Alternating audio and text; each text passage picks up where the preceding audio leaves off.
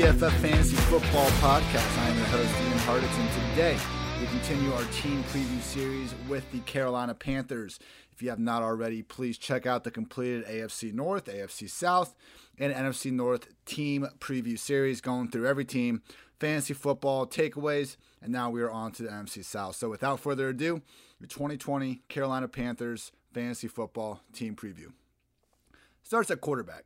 Teddy Bridgewater, new man in town. Now, I, I think Bridgewater is anyone's idea of an improvement over current Washington backup QB Kyle Allen. I mean, completion rate, touchdown rate, QB rating, yards per attempt. I mean, it really wasn't close between these two guys last year. And the big one that hurt for, you know, someone like me, someone that's been a Curtis Samuel stan ever since I could walk pretty much. The biggest thing that hurt last year was this Panthers passing offense's inability to consistently push the ball downfield with any sort of accuracy. I mean, you look at the weapons on this offense and you kind of wonder how they could be so bad, but it, it truly was mostly on Kyle Allen last year. I mean, 30% catchable deep ball rate. Now, Bridgewater is at 57% catchable deep ball rate.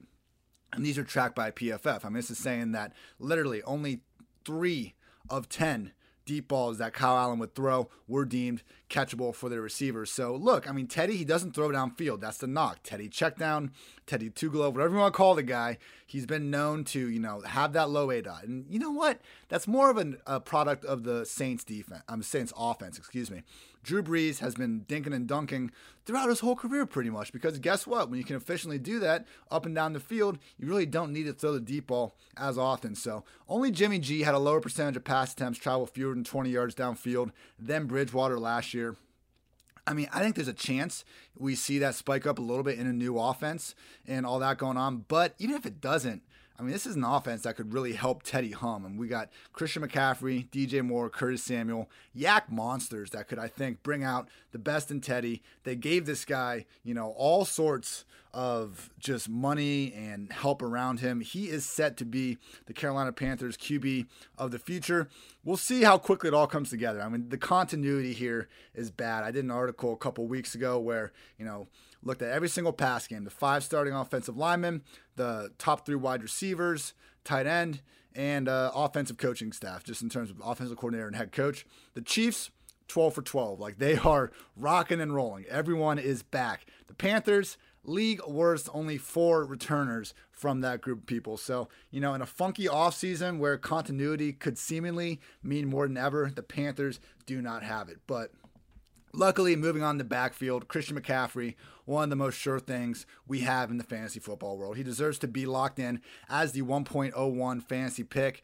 I mean, he averaged a full six PPR points more than the next highest scoring skill position player on a per game basis in 2019. I mean, Saquon Barkley took the 2018 PPR RB1 crown by less than a point. I mean, truly, McCaffrey should have you know, not necessarily should have, but was within a point of repeating as the RB1 over these last two years. And I mean, only 2006, LaDainian Tomlinson racked up more PPR points than McCaffrey did last season. I mean, truly just special. And it's the receiving workload. And I don't think anyone's uh, you know, realizing that it could be something else. But CMC finished 2019 with more PPR points from receiving production than all but 12 other players. He is literally a borderline wide receiver one, and anything he gets on the ground is almost extra. I mean, it's a fantasy cheat code to have these sort of dual threat running backs. And McCaffrey is, you know, the single best example of that in the entire league. He is vying to become the first overall PPR RB1 to repeat since Priest Holmes managed to do it in 2002 2003. I think he has a very good chance of accomplishing that goal. Moving on to wide receivers.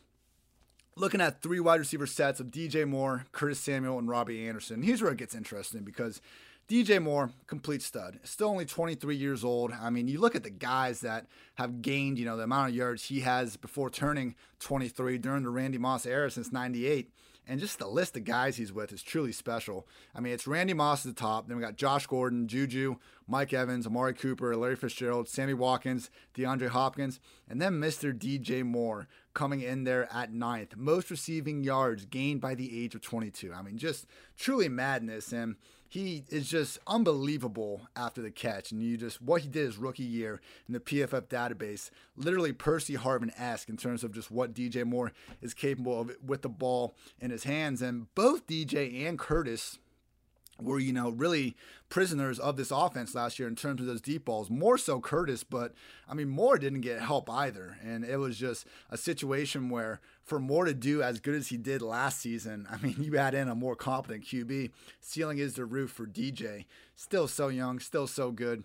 Bye, bye, bye, the DJ Moore era and especially in 2020. And that leaves us with Curtis Samuel and Robbie Anderson now on the outside. And we also got everyone's favorite kind of fancy vulture, Seth Roberts, out there somewhere. So don't be surprised if he steals a few snaps. But I really think we need to be treating Curtis Samuel as the number two wide receiver on this offense. I know Robbie Anderson has some, uh, you know, past experience in college with Matt Rhule at Temple, but he's there to be the field stretcher. I think his contract reflects that. I think Robbie is more just a field stretcher. He can be, and maybe they will use these three wide receivers all over the formation and kind of treat them as a trio of number ones. But I just think if you had to look at this offense and these wide receivers in particular, it makes the most sense for Robbie to be that consistent field stretcher, DJ to be your alpha and out wide, and Curtis Samuel should be soaking up a lot of those slot reps. It might be a lower A dot role. Hopefully, he gets some running back carries. I mean, this guy truly was is the closest thing we have seen to Percy Harvin in terms of just a wide receiver running back coming out uh, in the last 10 years. And, you know, I, I didn't mean to compare both the Carolina starting wide receivers to Percy Harvin, but we are truly talking about two of the better talents at the wide receiver position in terms of ability after the catch. I'm still very bullish on what Curtis will do in his in his NFL career. Like DJ, still incredibly young in an offense that is going to play more to his strengths. I think Curtis Samuel could have a really nice post hype bounce back in 2020. Now at tight end, Ian Thomas. And this guy routinely flashed in the past whenever Greg Olsen missed time. And maybe he keeps doing it, but I'm a little worried because Teddy Bridgewater, you know, did not make a habit of invol- involving Jared Cook last year uh, with the Saints during his starts. Instead, he was kind of force feeding Michael Thomas, Alvin Kamara. I don't think any of us would argue that McCaffrey and DJ Moore are going to lead this game in targets, uh, lead this team in targets.